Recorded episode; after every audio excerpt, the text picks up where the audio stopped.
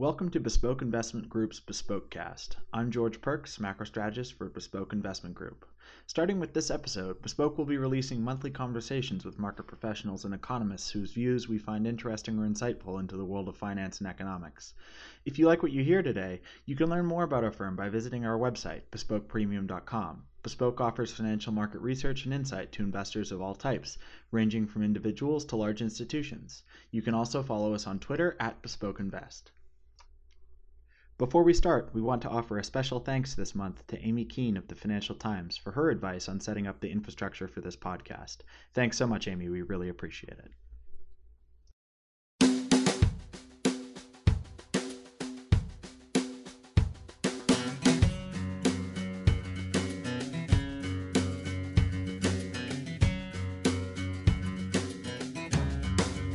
This month, our guest is IMF and hedge fund veteran Mark Dow. Mark's blog Behavioral Macro and his Twitter account at Mark underscore Dow are widely followed for their insights into macro investing, and he was kind enough to spend an hour with us discussing his background, trading strategy, views on some specific asset classes and the economy, and risk management. We hope you enjoy the discussion. All right, we are lucky enough today to have a conversation with macro investor and market savant Mark Dow. He's joining us from Laguna Beach, California, and it's great to have him on. Mark, welcome. Thank you for joining us. George, thanks for having me. So, before we get into sort of the fun talk about markets and the economy and how you see the world, uh, would you mind telling us a little bit about yourself, um, just some basic background? Yeah. So, um, I uh, studied economics and uh, started working my, my working career at the Treasury Department as an international uh, economist, working primarily on emerging market countries that were having financial difficulties. This was in the, the 90s, the early 90s, uh, and a lot of emerging market economies were just coming out from under their debt burdens. Back then, the problem was they had often had fixed exchange rates, they had borrowed a lot in dollars and when they didn't have macroeconomic policies compatible with the exchange rate regime, the exchange rates busted, making their external debt extremely difficult, if not impossible, to ser- service. So they had to uh, reprofile, restructure, and, and things like that. Uh, and in particular, I worked on, on the Paris Club, the the official uh, creditor negotiations with with uh, with sovereigns. Uh, from there, I went to the International Monetary Fund, where I worked as a uh, staff economist for about four years. I worked on countries all over the world, and it was great, great training ground for for any. Really, it's great training ground for any economist. And then uh, I went to uh, in the late '90s. I went to um, the buy side. Uh, in about 1997, a bunch of guys uh, were hired out of the IMF. I was the only one who went to the buy side. Everyone else went to the sell side.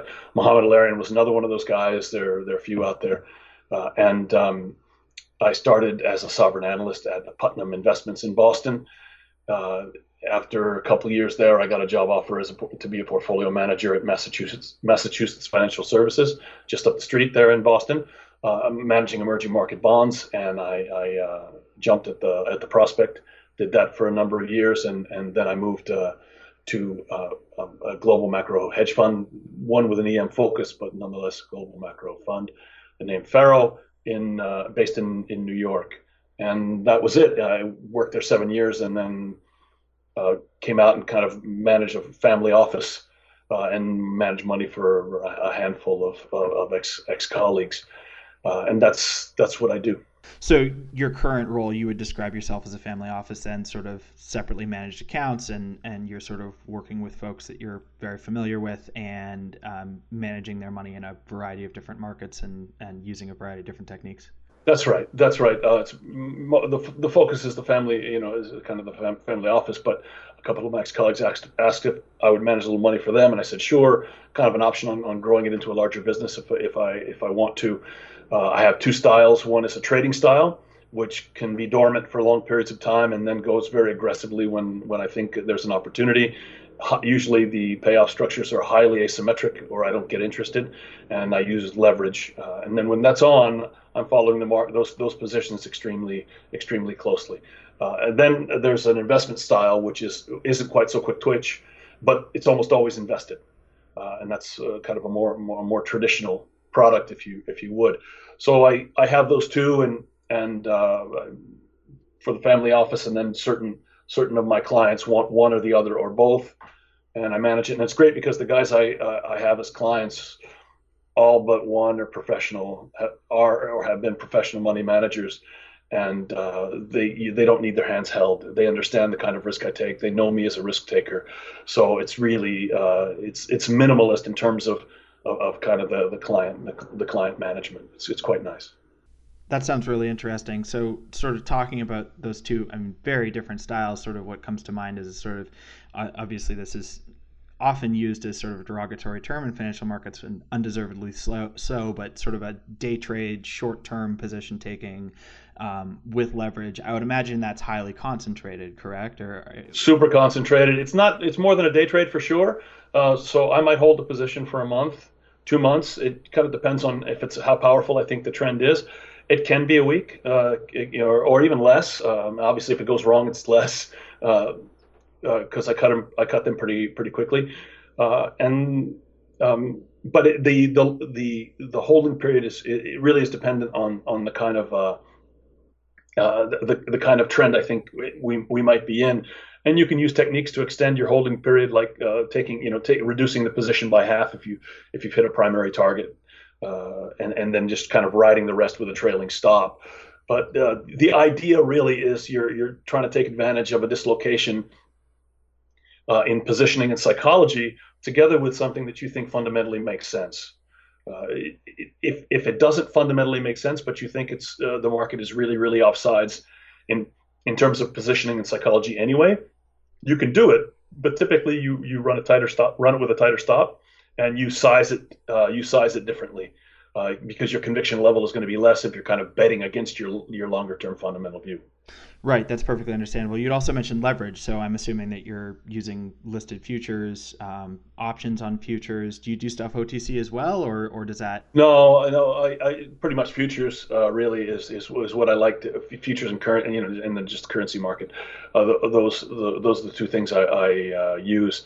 I stay when I do the uh, when I use the the the, uh, the trading style. Uh, it's super liquid stuff I, I don't do anything that isn't uh, uh, isn't isn't massively scalable. So I, I, can get in and out and uh, and and not worry about it. So, in, and then in terms of position sizes, you know, the number of positions you might have, not in terms of dollar position sizes, I, I wouldn't presume to ask that sort of information, but uh, in sort of the number of positions you would have on at a given time, would you have two? No, 10, so right 20? now I have a large number of positions on for me, uh, I have, and I have there's seven. Right. Uh, th- that's a large number in the trading style. That's a large yeah. number of, of, positions. A couple of them are uh, he- they're one you know one is against the other. Uh, so it, in in essence, they're um, if if I were to kind of break it down, I would say there are three distinct positions. Uh, th- uh, three three distinct positions, even though some of the positions have two legs to them. So seven line items with three distinct positions. Yeah. Very interesting. So you do do relative value stuff as well, as opposed to sort of you know, and relative value is often seen as a very quantitative sort of approach, but um, not even getting to you know, not like you know fixed income arbitrage relative value that kind of thing. But uh, you take positions against each other as opposed to oh i think gold is going to go up you know over the next week or something like that on its own. Usually i take directional positions. Uh, that's what i usually do. But sometimes in the currency if you want for example if you want to be long uh, the mexican peso in in euro terms then you're going to have two legs to the trade. Right. Um, and and later right now i have uh, I, have a trade uh, where i'm i'm, I'm short uh, the 30 year future treasury futures and i'm long the five year uh, in a duration neutral uh, a duration neutral way, and so that's that also was you know two line items but one one position. That makes sense, and I guess since we're we've sort of moved into the world of, of individual positions, it'd be great if we could sort of talk through a number of different asset classes and sort of get your thoughts around them, um, you know, as they currently stand and sort of how you think about them too, because, you know, it's not just a directional thing, obviously working in markets that that sort of first level thinking, I think is a fair way to describe it, but also sort of what's the bigger framework at play. Um, so for instance, with, with the U S bond market, how, how do you currently look at things as far as the, the way the yield curve shape shape. We've seen some steepening off of the most recent lows. Um, we've seen rates rates move up, a, a bear steepener in U.S. rates. How, how, do you feel about that? Do you think that's been justified, and, and what do you think's been driving that? Well, technically, I think it's justified because guys have been putting on flatteners uh, forever, and because of the boy cries wolf effect, a lot of people say, okay, the, the, Fed keeps telling us that they want want to hike, but they don't do it. Leads some people to believe that they really don't want to do it. They're actually looking for excuses not to hike, but that I don't believe that that that's the case at all. Those are typically the people who are always you know always looking for something negative to say about the Fed. Uh, but uh, I think the odds are pretty good that that um, that they do hike in December, and uh, the you know the, the short end of the curve is kind of pricing that in to some degree, but you still get the sense that uh, a lot of the uh, interest rate sensitive positions that have kind of built up, you know, almost like uh, cholesterol in your system, just keep layers and layers. Keep and it, it, people haven't really pared that back. So you you look at some of the REITs, they're trading heavy.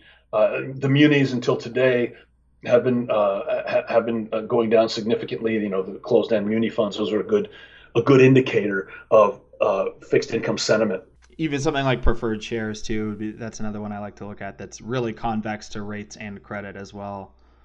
Exactly. You can look at utilities. You can look at a number of things at various degrees of proximity uh, to the, the, the rate concept.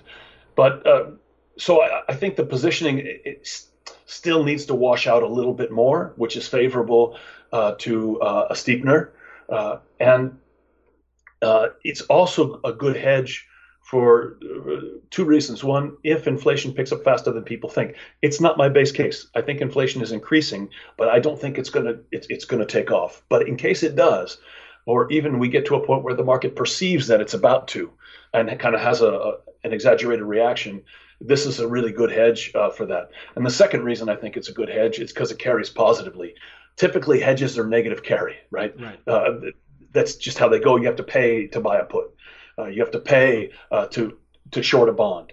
Uh, but in this particular case, because you have to buy almost five times as many five-year futures to get the same risk as you do on a 30-year future, it's more like 4.4 something. That the the carry that you get is actually uh, significantly positive. In fact, it's more carry than you would get that if you bought than, than if you bought the 30-year bond outright. So it carries about three percent per annum uh, you know, I'm cuffing it, uh, of course, a, a, little, little bit less than that. Now, and so to have a positive, uh, it's a, that's nice carry in, in, in, the, in, the, in the world we we we we're, we're currently inhabiting, uh, and uh, it's an awesome it's awesome carry for for a hedge. So that's those are the reasons why I, I like it. Fundamentally, I do think that uh, you know the inflation inflation is picking up a little bit, not crazy, but it's happening, and, and there's a, there's a chance that we get kind of um, someday people wake up and say, "Oh, geez, it's really it's real, it's on," and and could overreact to it. And uh, in that in in that instance, uh, a five thirties would do well. It also, if you look at a long term chart, it, has got as low as as, as maybe a, 105 basis points. The spread between the two, it's now about 127. Uh, it could easily revert to 200 if you look at a long-term chart. You know, before the before the taper tantrum in 2013, it was well above it was well above two, uh, you know, 200. Uh, so, uh, it, you know, going back to 180, if your downside is 105 and your upside is 180 or 200 from 127, you have a nicely asymmetric uh, payoff. That's positive carry. That's blow up protection. It's it's kind of just a smart portfolio, uh, you know, um, addition. So you had mentioned inflation picking up. Just just for sort of a ballpark from how you think about it, what would you consider a significant uptick in inflation? You know, a, an above surprise uptick in inflation to be I mean, something to like three percent core or something like that, or no, I don't. Not, not quite. Not even that far. Just that. Just just crossing the Rubicon. You know, into you know, I look. At, I often look at the, the number. You know, the, the, Dallas Trim Mean. The, from the you know from the Dallas Fed, I look at that and get that get that above two, get that to to, to creep up above two, uh, just move a little bit more in that direction. Stanley Fischer said they're pretty darn close to hitting their targets, um, and I would expect them to go past their targets on inflation. You know, before uh, before the cycle is done. So. Uh, and these processes, as you well know, are not linear. Uh, my my view, uh, my longer term view that you also know is, is uh, I think for a given uh, unit of GDP, uh, you know, for a given impulse of GDP, the inflation a corresponding inflation uh, in the economy and in wages is going to be less than what we're traditionally accustomed to because I think there's secular forces that are kind of dampening uh, dampening that process. But we're cyclically we're in a very good point finally uh, for inflation to start getting a little bit of traction. Like I said, I don't I don't I don't expect it to be a threat to the allocation of resources. Typically, you have to get up above uh, you know the, the, the, where the relationship between uh, in, investment and inflation goes nonlinear has historically been around six to eight, and maybe because we've had really low inflation for a long time, that number's lower. Let's say it's four to five. I don't think we're going to get up up up up in that up in that ballpark. So uh, it's it's I don't fear inflation, but it might uh, upset investors uh, if it if it comes through uh, in a lumpy fashion and it leads people to expect a faster inflation than we're going to end up with. Fair enough. That makes a, a great deal of sense. I, I, think it's fair to say. So the other question I would have in sort of listening to you talk about the uh, term structure of interest rates is that since the Fed tightening cycle has begun, there's sort of been a, a very strong trend for bonds to bull flatten in or or at least bear flatten in response to tightening policy um, at the front end of the curve. Um, you know the decline in long-term rates, especially the 30-year being the best example, um, has been significant since the Fed started to tighten. Some of this is is probably not related to Fed tightening, but there does seem to be a fairly consistent trend of the market saying, okay, well, if you guys are tightening this much, we're going to get worried about growth. We're going to get worried about longer-term inflation. We don't believe you're going to run the economy hot. So you've gotten this flattening dynamic where short rates go up, long-term rates have risk premium come out of them. Um, recently, though, that seems to have reversed, and we've started to see sort of more of the bear steepening or the or the outright steepening on the yield curve.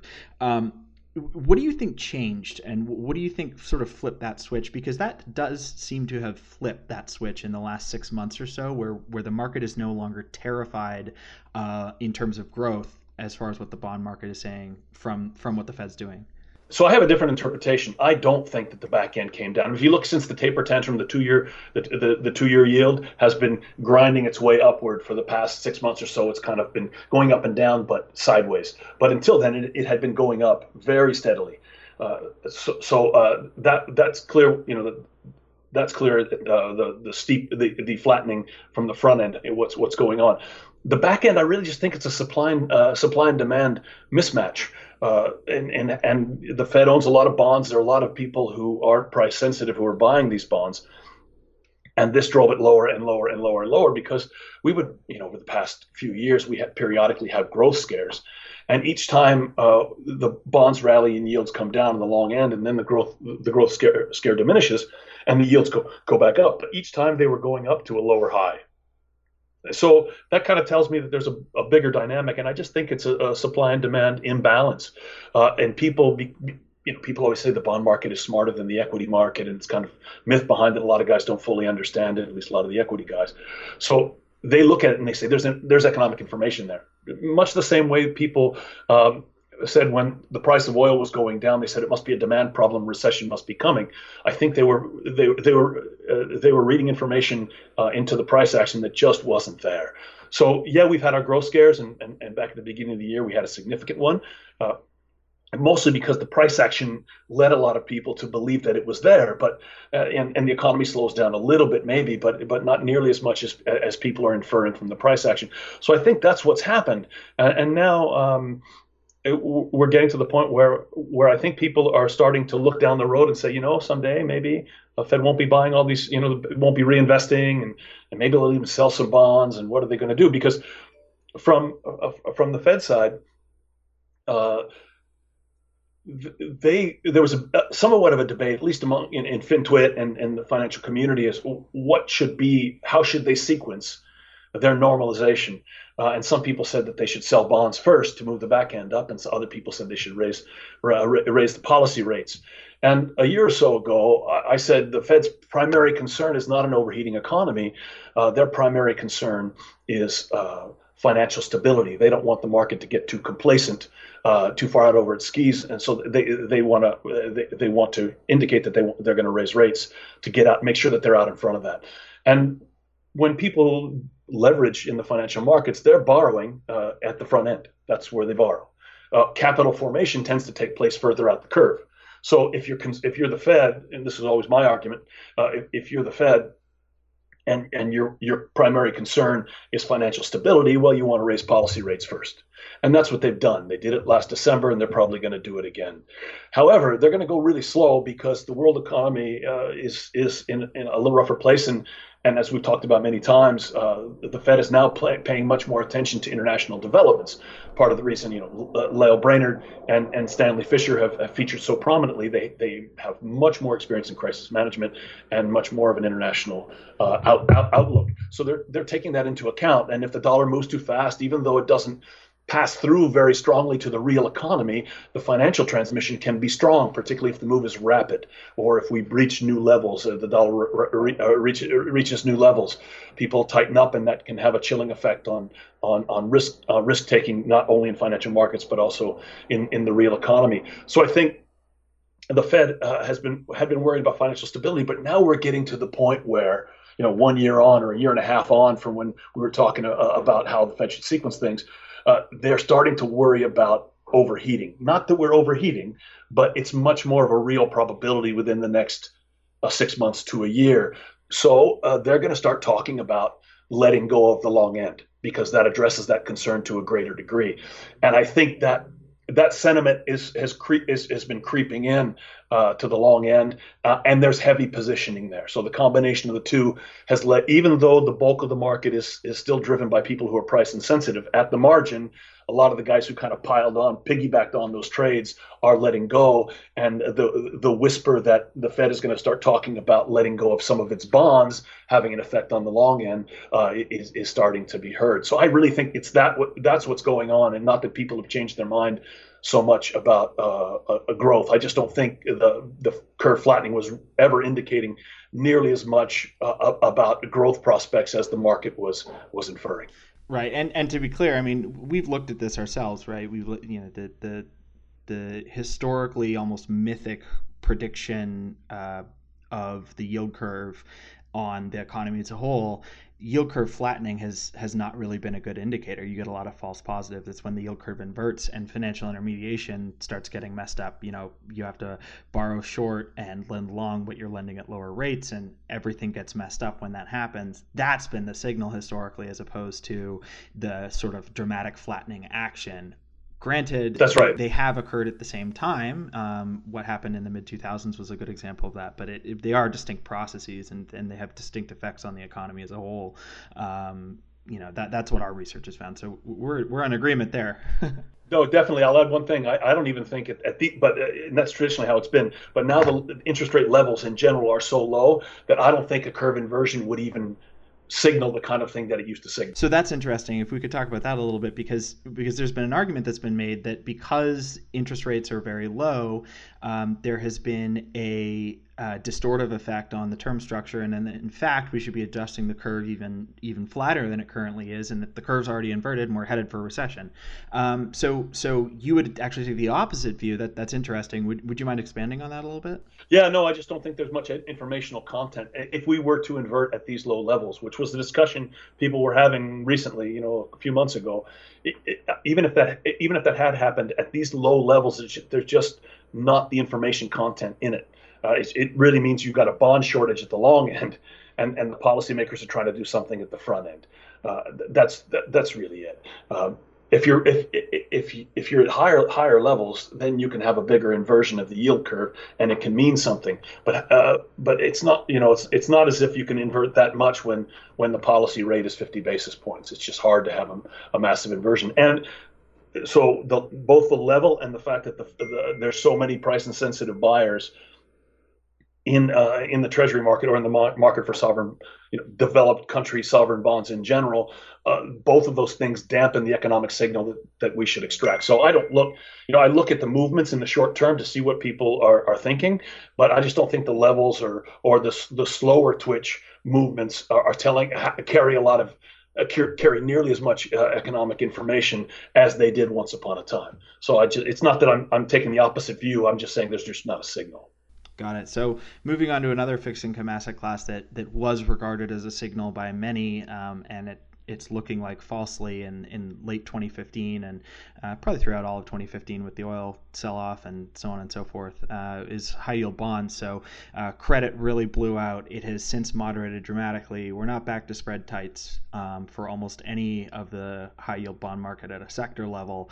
Um, or in aggregate, there's still more risk premium than there was in, in the summer of 2014 when uh, most indices made their spread tights. But um, we sort of saw this large move wider in credit spreads and some of the bank lending data. Um, a good example would be the Federal Reserve Senior Loan Officer Survey, sort of indicated that we may be coming to the end of a credit cycle. And really, the opposite has happened since the, that reached a fever pitch uh, in Q1 of this year, and, and spreads have come in massively um, to the point that even some of the most distressed sectors aren't pricing in much much worry about what's going on in their little environments. Um, so so how, how are you sort of thinking about about U.S. dollar credit right now? And I say U.S. dollar, most of that's probably going to be corporate U.S. corporates, but um, also U.S. dollar issuers around the world, which have an impact on on U.S. corporate credit as well. Yeah, so um, I think we learned a couple of things. So not not only should we not have taken uh, much of an economic signal from uh, the flattening of, of the yield curve. We also have learned uh, that we shouldn't have taken uh, an, an, uh, an, economic signal from the decline in the price of oil. And I think most mostly and most loudly, at least, it was people who were looking for a reason to be bearish and had been calling for a recession for a while and saying, this is it, this is it, this is oil. But now we know that you can take out, you, you can look at the high yield index X oil. You can look at uh, S&P earnings X oil. It makes analytical sense. Uh, because you want to separate uh, something that's an idiosyncratic phenomenon to that sector, as was the shale oil boom, uh, from the underlying economic, uh, the rest of the economy. And it became a little more complicated because uh, of the boom. the, the, the, boom in shale oil led to a whole lot of issuance in, in, the, in the high yield sector. Um, inflating the the share uh, of, of the high yield indices that uh, was made up by um, uh, oil oil producers. So uh, you know, I was on a panel I remember about a year ago uh, where people said, "No, no, you just can't separate oil from this." phenomenon. I said, I think you have to because the credit cycle uh, is it doesn't look to be in the same place as the oil production cycle, and now we know that's true we didn't, you know, I, I, I think the jury's not out on that. I think, well, I, I think uh, that that case has been uh, settled, and the underlying credit cycle is much much longer. One of the things you know I've been I've been talking about for quite some time is that this credit cycle, for years now, that this credit cycle was going to be much shallower and much longer than anything we've ever experienced. And the simple reason is we started out from a position of a massive credit overhang. In fact, the whole world did. We had a global credit boom, uh, whether whether it was Brazil or China or the U.S. or, or you know all around the world, there was a massive expansion of credit driven not so you know wasn't driven so much by low rates as people suggest. It was just we had a stable macroeconomic environment and really rapid financial innovation. Uh, the people, you know, a lot of American bankers, the large banks that we we we uh, we talk about daily and we we see daily, you know, the Morgan Stanleys and the Goldman Sachs and the Bank of America's and Merrill Lynch's. Uh, they were saying, okay, we've got all these wonderful credit products for consumers and, and, and, and for homeowners in the United States. The first one to take these to all these foreign countries wins. And that's kind of that's how we got the the global uh, the global credit boom. The emerging market economies are still working through it. Fortunately for them, they started at a lower level of over, over, overall leverage, uh, so they can handle it. We got ourselves to a really nasty position, and we've been working our, our way out of it. But when you have that credit overhang, you just can't have a V-shaped recovery that's the first thing. Uh, the second thing is you're you're wrought with disaster myopia. You're always remembering uh, the crisis, the crisis, even though now it's you know eight eight eight years uh, behind us. That lingers with you, and and you know just how, how recently with, uh, was it that you know with the Deutsche Bank uh, travails that uh, people were saying, "Oh, see, this is Lehman two. This is Lehman two. Here it comes." It's just fresh in our memory, even though it was eight years ago. And the rearview mirror is just not our friend. It keeps it. It, it has been the biggest source of underperformance uh, for investors uh, over the past over the past eight years. So the psychological uh, the, the, the, psychological wounds keep us from taking risk in the real economy uh, the way we normally would in a credit cycle, and that's extending things. Anytime we get a little bit hot, a little bit ahead of ourselves, people pull back this you know, and, and they say no no okay we're running too hot. We got we have to be careful here. Recessions around the corner. And the same thing in the markets. We get out ahead of ourselves. People start talking about bubbles more than usual and and we typically get a sell off and, and things calm down. Uh, this is the process I see playing out for quite some time until the memory, uh, you know, in, in, until that, that image in the rearview mirror fades enough for us to take enough risk to get ourselves in trouble again. And I just think that's, given the magnitude of what we went through, it's going to be a while before we get there. And uh, the U.S. is ahead of the rest of the world in this credit cycle, and, and uh, their their lagging is going to dampen our credit cycle extending it, extending it further. I think the emerging markets have started an L-shaped recovery, much like the one that, that that, that we've gone through. This is why it's hard to get super super bullish emerging markets. I want to buy all emerging market stocks, kind of thing. But uh, you can recognize that they've probably seen their worst uh, and uh, there's some assets that you can buy, and and and, and um, there's some opportunities that you can take advantage of if, if the price points uh, present themselves. So, in short, um, the credit cycle is likely to be much longer and much more shallow, but it's going to be bumpy in the sense that people will get scared whenever we start running a little bit hot, and then things will cool down, and then you know. So, so I'm, I'm not afraid of it. Um, I'm not I'm not afraid of the asset class. So with regards to emerging markets, I think I think one thing that people like to do is look at sort of emerging market indices of debt to GDP or total credit or you know whatever risk factor you want to take a look at, um, and and then you can sort of separate out into okay, what's China doing because China's the uh, second or third largest economic bloc in the world, depending on how you count it. And um, what's the rest of emerging markets doing? In a, in a, in a much more, um, I guess, sectoral would be the word to say, uh, basis. Um, so, you know, you sort of described the, the beginnings of an L shaped recovery, uh, arguably delayed by high commodity prices in the immediate post crisis period when the U.S. sort of was beginning that, that, that that process. Um, but but for China, it, it, it's sort of a little bit different. I mean, they're, the amount of credit that they have currently extended and have been extending um, is sort of a completely different animal from the rest of emerging markets, both in terms of gross size and the sort of where it looks like to be in stages. So, would you sort of treat China a little bit differently from the the rest of EM and, and even even putting the rest of EM into one basket's a little unfair, but we're going to have to draw a line somewhere. Um, but but would you because to me China definitely does look different from the beginning of an L-shaped recovery as you described. So what do you think about that? So uh, this is going to be a really disappointing answer, but I don't distinguish. I mean, uh, that you should analytically. There's there are reasons to uh, to discriminate, uh, but investors never do they allocate to emerging. They look at China, and if China's okay, and maybe they'll, if they're if if they're if they're really assiduous about their due diligence, they'll take a look at Brazil too, and they'll say, okay, I've got emerging markets, and then they allocate to the asset class. It, it's horrible because within emerging markets, you know, you have commodity exporters, commodity importers, have all kinds of different issues. Uh, but people, the guys who asset, uh, the, the asset allocators who have the big money, uh, they kind of say, do I want to allocate to emerging markets? And then they say, do I want to allocate to bonds or equities? And within bonds, do I want to allocate to hard currency bonds or local currency bonds? And it, it really is uh, that that basic. Uh, fundamentally, uh, I think that the situation in China is, is, different. They have more leverage, but they also, I think, um, have a lot of degrees of freedom with which to uh, to, to to confront it.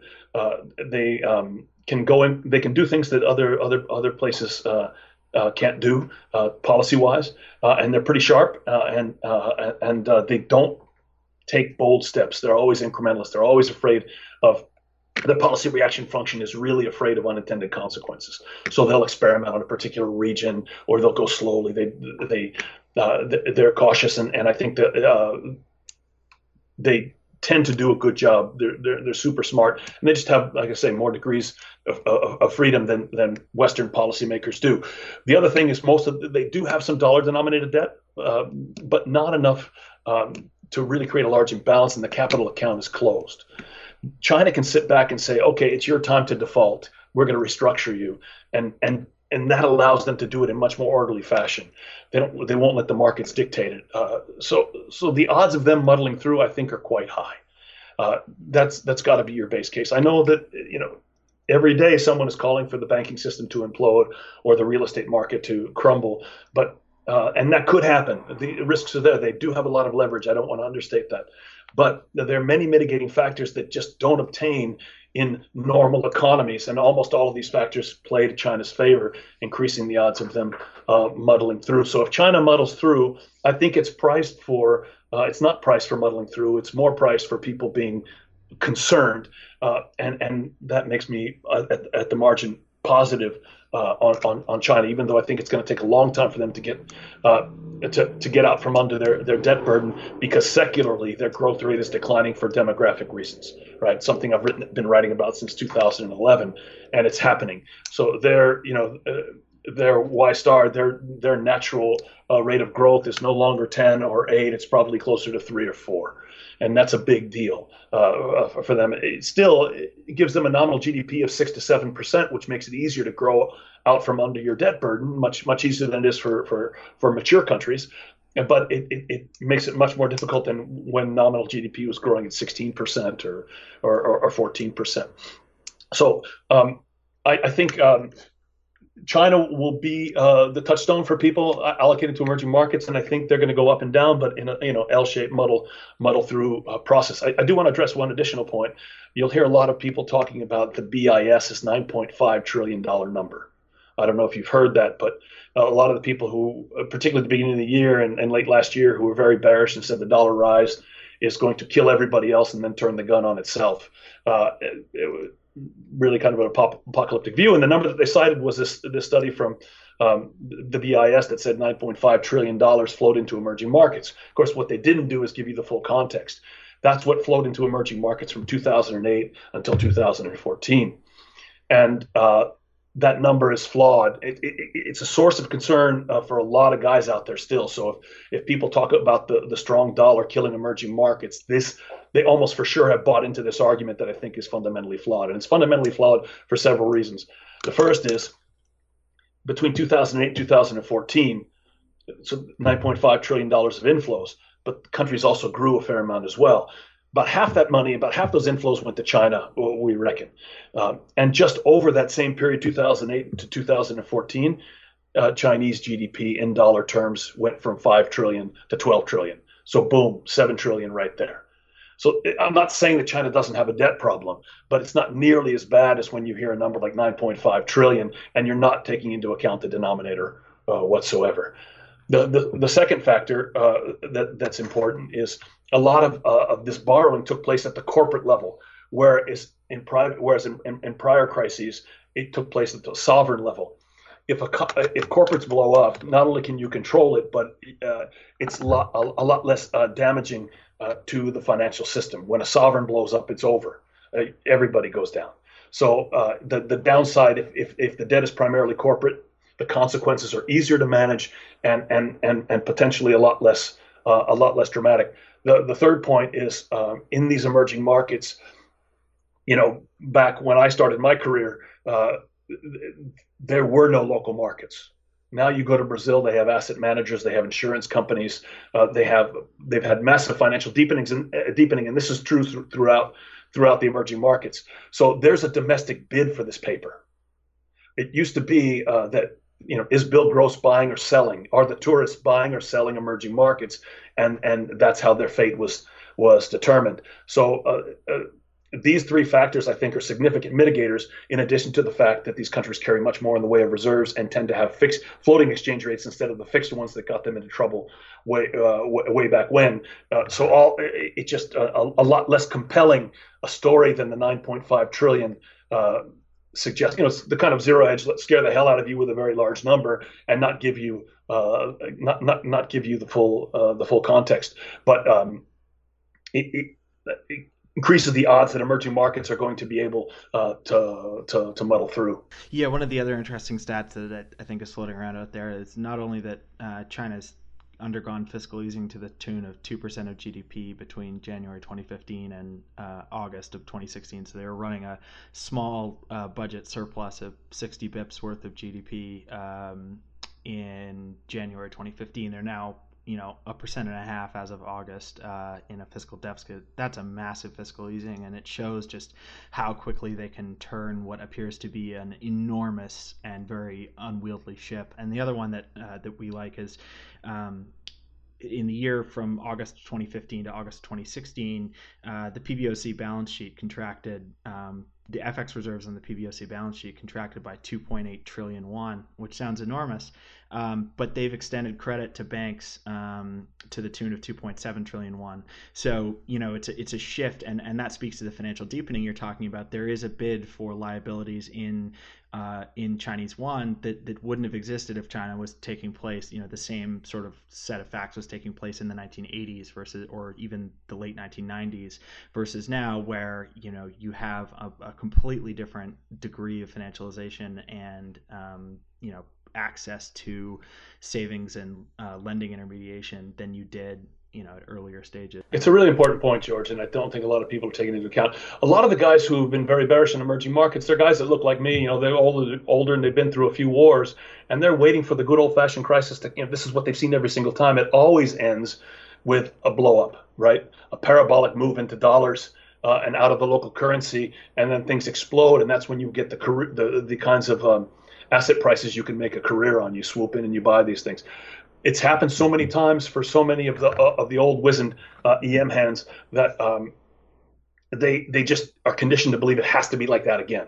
Uh, so so they're and they're not taking into account all these structural changes in emerging markets uh, that that I, I just mentioned. In fact, I wrote a piece probably I don't know year and a half, two years ago, saying why emerging markets aren't going to crash uh, this time, and they could crash. It's possible. I think the odds are even less now than they were than they than they were then. Uh, but it just enumerates a lot of the stuff that we were talking about and a few things more as to how it's different. But you know, if you you know if you're you know Lucy and Charlie Brown, you with the with the football, you're conditioned that she's going to pull that football away, and poor Charlie Brown falls for it every time. But the rest of us know what's going to happen, and I think a lot of guys think that's got to happen in emerging markets too, and they have a hard time letting go of um, uh, uh, of, the, of, of that paradigm, and and that has led that led to uh, the kind of the peak in, in in bearishness that we saw in emerging markets at the beginning of this year. So if you're fairly optimistic on emerging markets, then I mean, I, I, think the classic, and not to say correct, but the classic sort of view would be, oh well, you must be relatively bearish about the U.S. dollar and relatively bullish about commodities. Um, that's certainly been the sort of pattern matching that we've seen, um, not only in recent economic history, but dating back to uh, the 2000s. Is this in you know this deep link between uh, emerging market economic growth, commodity supply and demand, and and the U.S. dollar um, all sort of intertwined. Um, by the sounds of it, I mean with the, with the Fed uh, being cautious but not um, but but not aggressive, it, it, it, would sound to me you know that you wouldn't be really super positioned either way on the U.S. dollar. And with regards to commodities, we've you know seen this massive clear out, but we've also seen a fairly large rally off of the bottom. So so how do you sort of think about that complex and that sort of that sort of pattern matching maybe even being wrong or, or how you know how that fits into your into your uh, view of the world. Uh, i'm not uh, crazy bullish uh, emerging markets i think it's an l-shaped process uh, and it's going to take quite some time a little bit and it'll be unsatisfying uh, unsatisfying recoveries much like w- w- the one we, we we've had here because of the credit overhang but i do think the downside to them is limited. So if you buy stocks, you know you have to wait for the dip, you have to wait for the sell-off, you have to get a good entry point to make it attractive. I don't think you can buy it, buy it just blindly. Although I do think as a long-term trade, if you buy EEM against S- SPY and you know you're going to hold it for five years, I think you're going to end up doing pretty well. Uh, but you know outright buying EEM, I think you have to you, would have to pick your you pick your price points. Whereas uh, emerging markets, uh, local currency bonds, particularly the sovereigns, I like that a lot better because you get you get you get an attractive carry.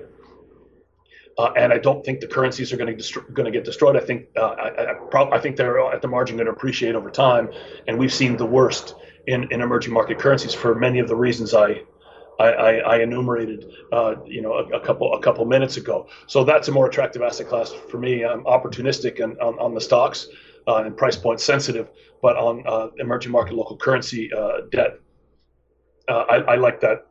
I like that quite a lot. We're also seeing, uh, and this is the nuance to the old pattern matching that you were talking about. I'm seeing weakness in the funding currencies and strength in the risk currencies. Now, Aussie and Kiwi kind of they have a foot in, in both camps there, but it's typically you know the euro, the pound, uh, uh, the the yen. I know the pound has had some idiosyncratic stuff going on lately, but uh, it, it's a funding currency. Swiss is also a funding currency.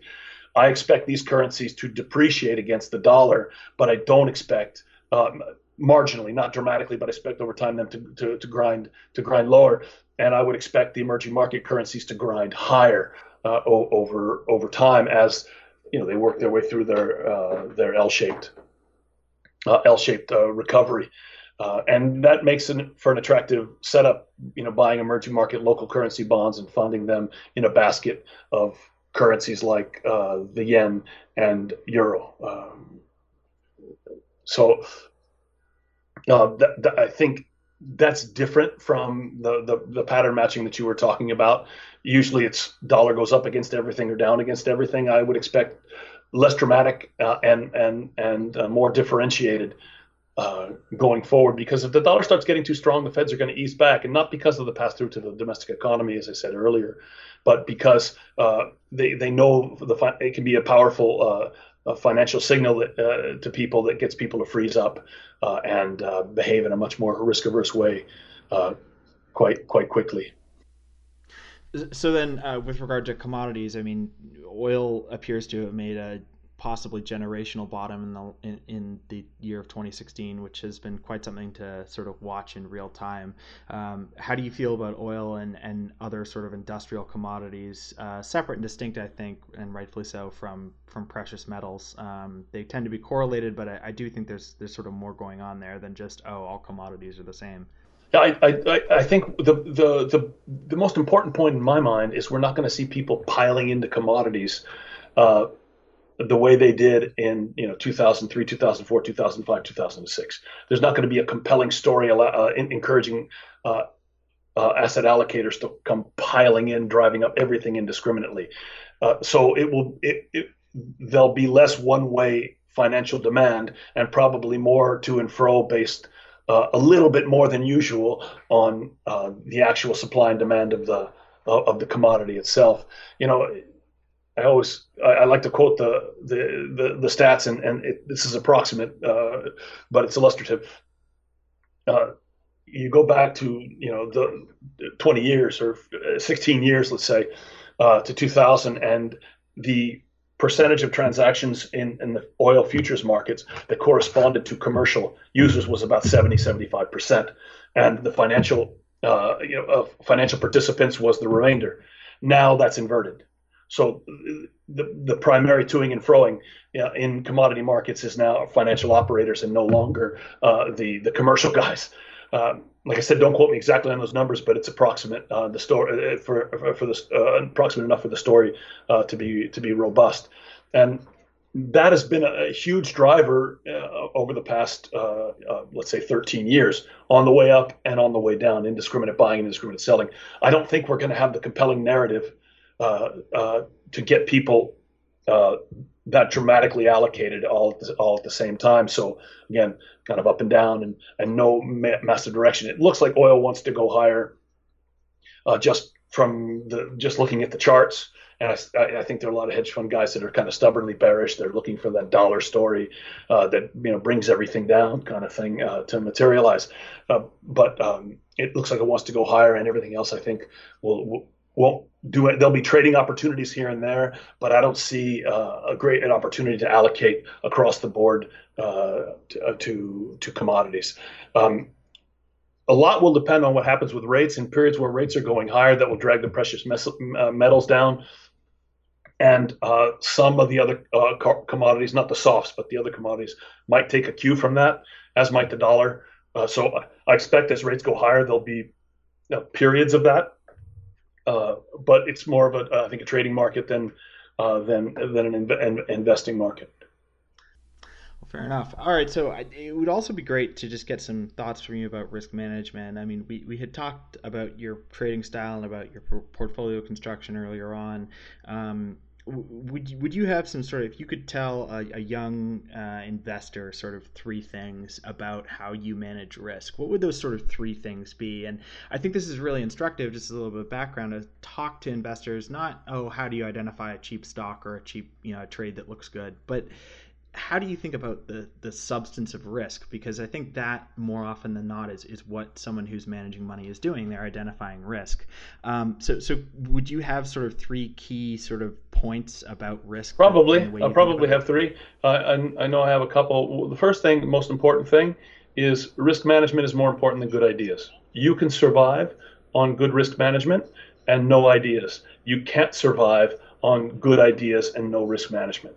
Your batting average has to be too high when you're when you're when you're investing based on ideas.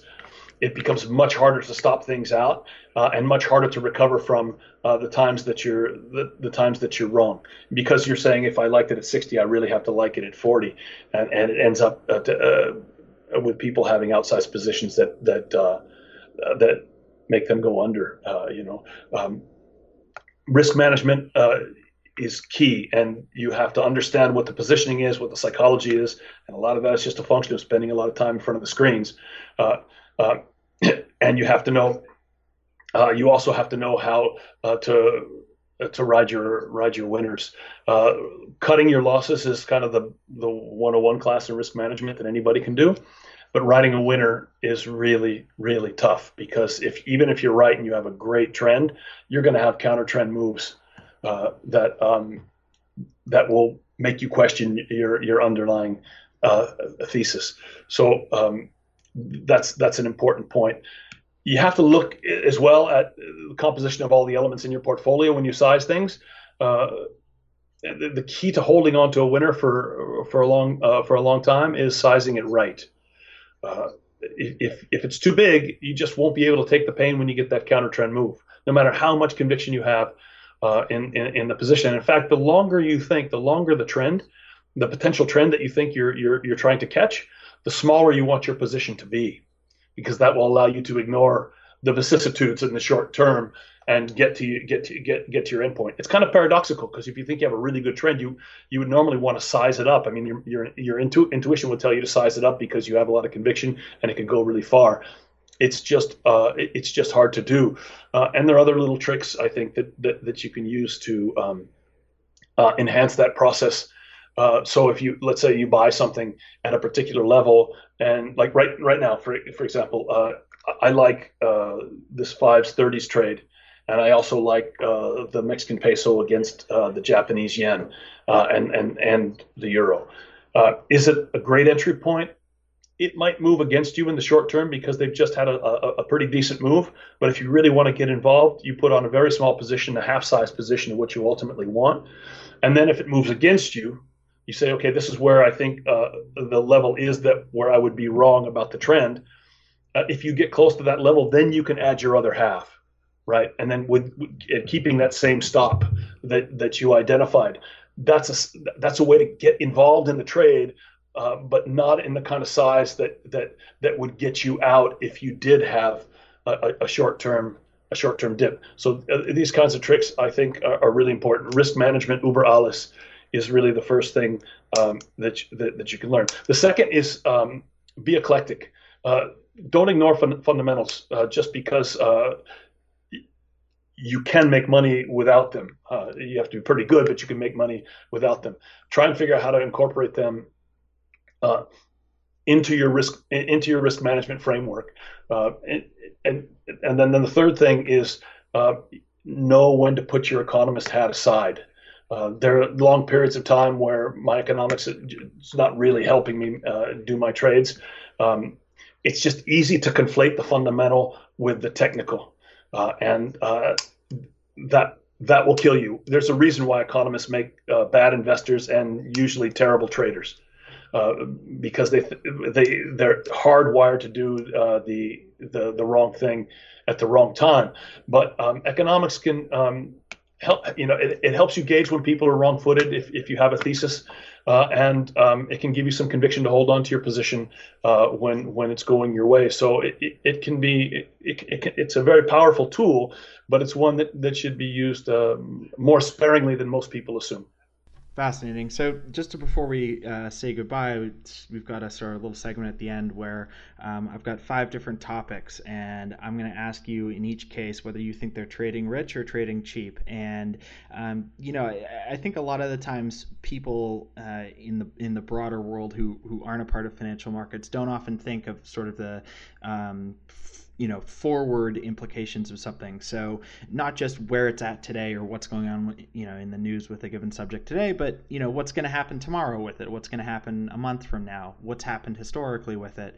Um, so adding that dimension of time i think is a really interesting way to look at the world. Um, and to be clear i don't think any of these are meant as, as a, a monetary trade or anything like that but uh, just curious what you think. So um, for the first one trading rich or trading cheap? Multinational institutions like the un the imf the OECD or NATO?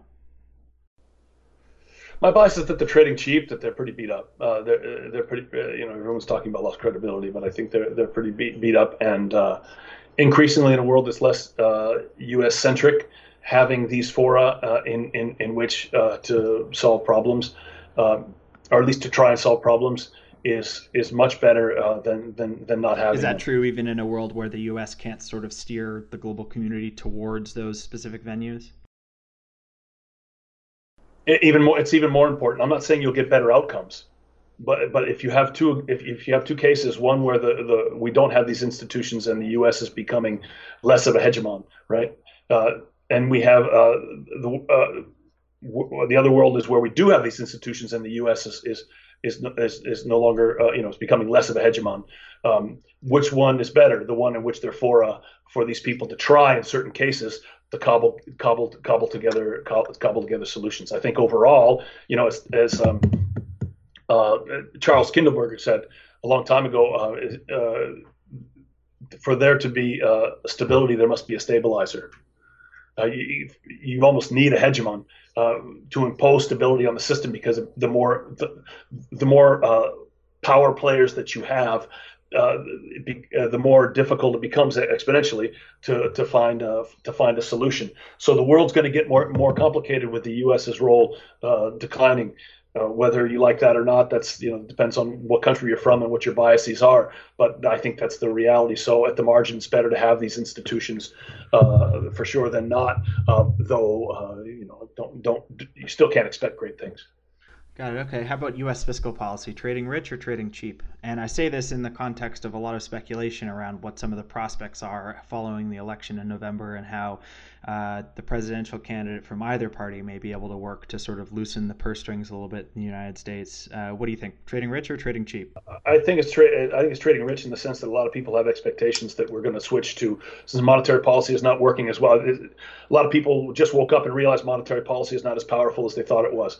Now, the good news is that a lot of those people thought monetary policy was going to blow up the system a long time ago, and it didn't. So they were really, really wrong. But even the people that were positive on monetary policy are a little bit disappointed that we didn't get more bang for, for, for those bucks. And I think everyone has learned uh, uh, that um, I, I, you know, about endogenous. Almost everyone has learned about endogenous money and how it's really about risk taking in the system. That's what drives monetary policy, and that and, and, that hasn't healed. So the disappointment in monetary policy is leading to people saying, well, they're going to have to resort to fiscal because they got nothing else. And I think there's too much talk of that. It's just too hard. Uh, so it's trading it's trading rich because people's expectations. We might get some infrastructure done. Um, uh, but I, I, I don't expect. I think people are expecting too much. Okay, trading rich or trading cheap? Surfing. Ah, uh, well, yeah. For me, it's always cheap for me. Even a bad day surfing is is really, really, really good. So um, it's funny. Uh, you know, I, I longboard a fair amount, and uh, it's just better than going to the gym regularly or swimming in the ocean. It's something I'll, i am very happy to go and do. And even when the conditions aren't good, and even if you're not a great surfer, you leave the water with the stoke, as they call it, uh, every single day. Uh, and if you can take your dog with you, um, uh, it's even better. All right, trading rich or trading cheap? Active management.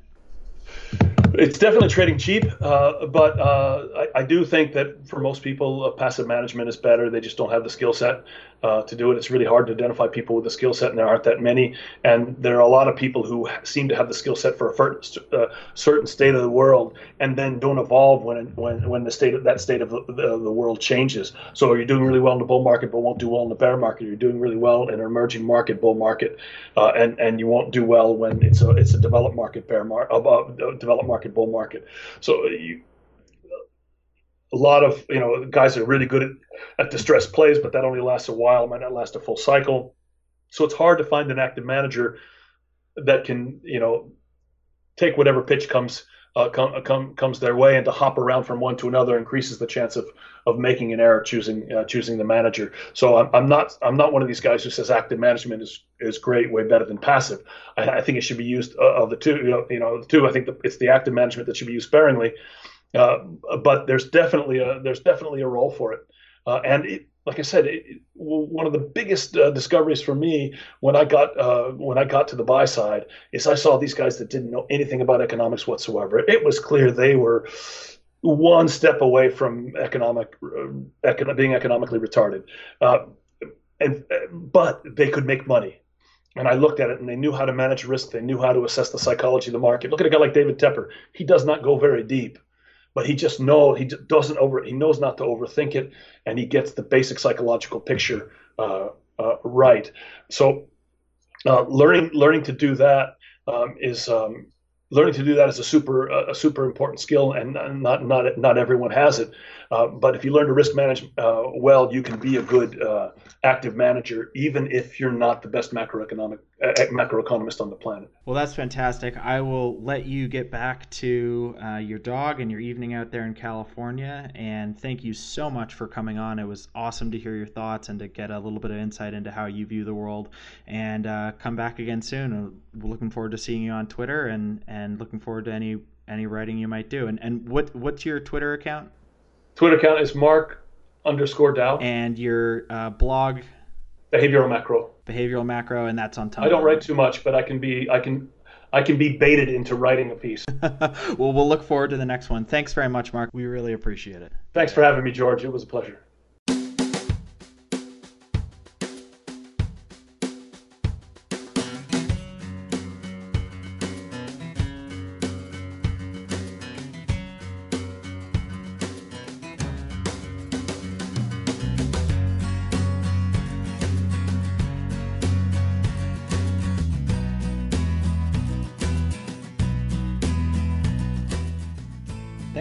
Us this week on the Bespokecast. Once again, I'm Bespoke Investment Group's macro strategist, George Pearkes. If you'd like to learn more about our firm, please visit bespokepremium.com and follow us on Twitter at Bespoke Invest. Subscribers to our research receive access to the Bespokecast one week before public release, in addition to the wide range of reports, datasets, analysis, and commentary that we send out daily. Special thanks to the Free Music Archive for the music in this episode. The track is called Marathon Man by Jason Shaw and is made available under the Creative Commons license please visit freemusicarchive.org for more information. Copyright 2016, Bespoke Investment Group LLC. The information herein was obtained from sources which Bespoke Investment Group LLC believes to be reliable, but we do not guarantee its accuracy. Neither the information nor any opinions expressed constitute a solicitation of the purchase or sale of any securities or related instruments. Bespoke Investment Group LLC is not responsible for any losses incurred from any use of this information.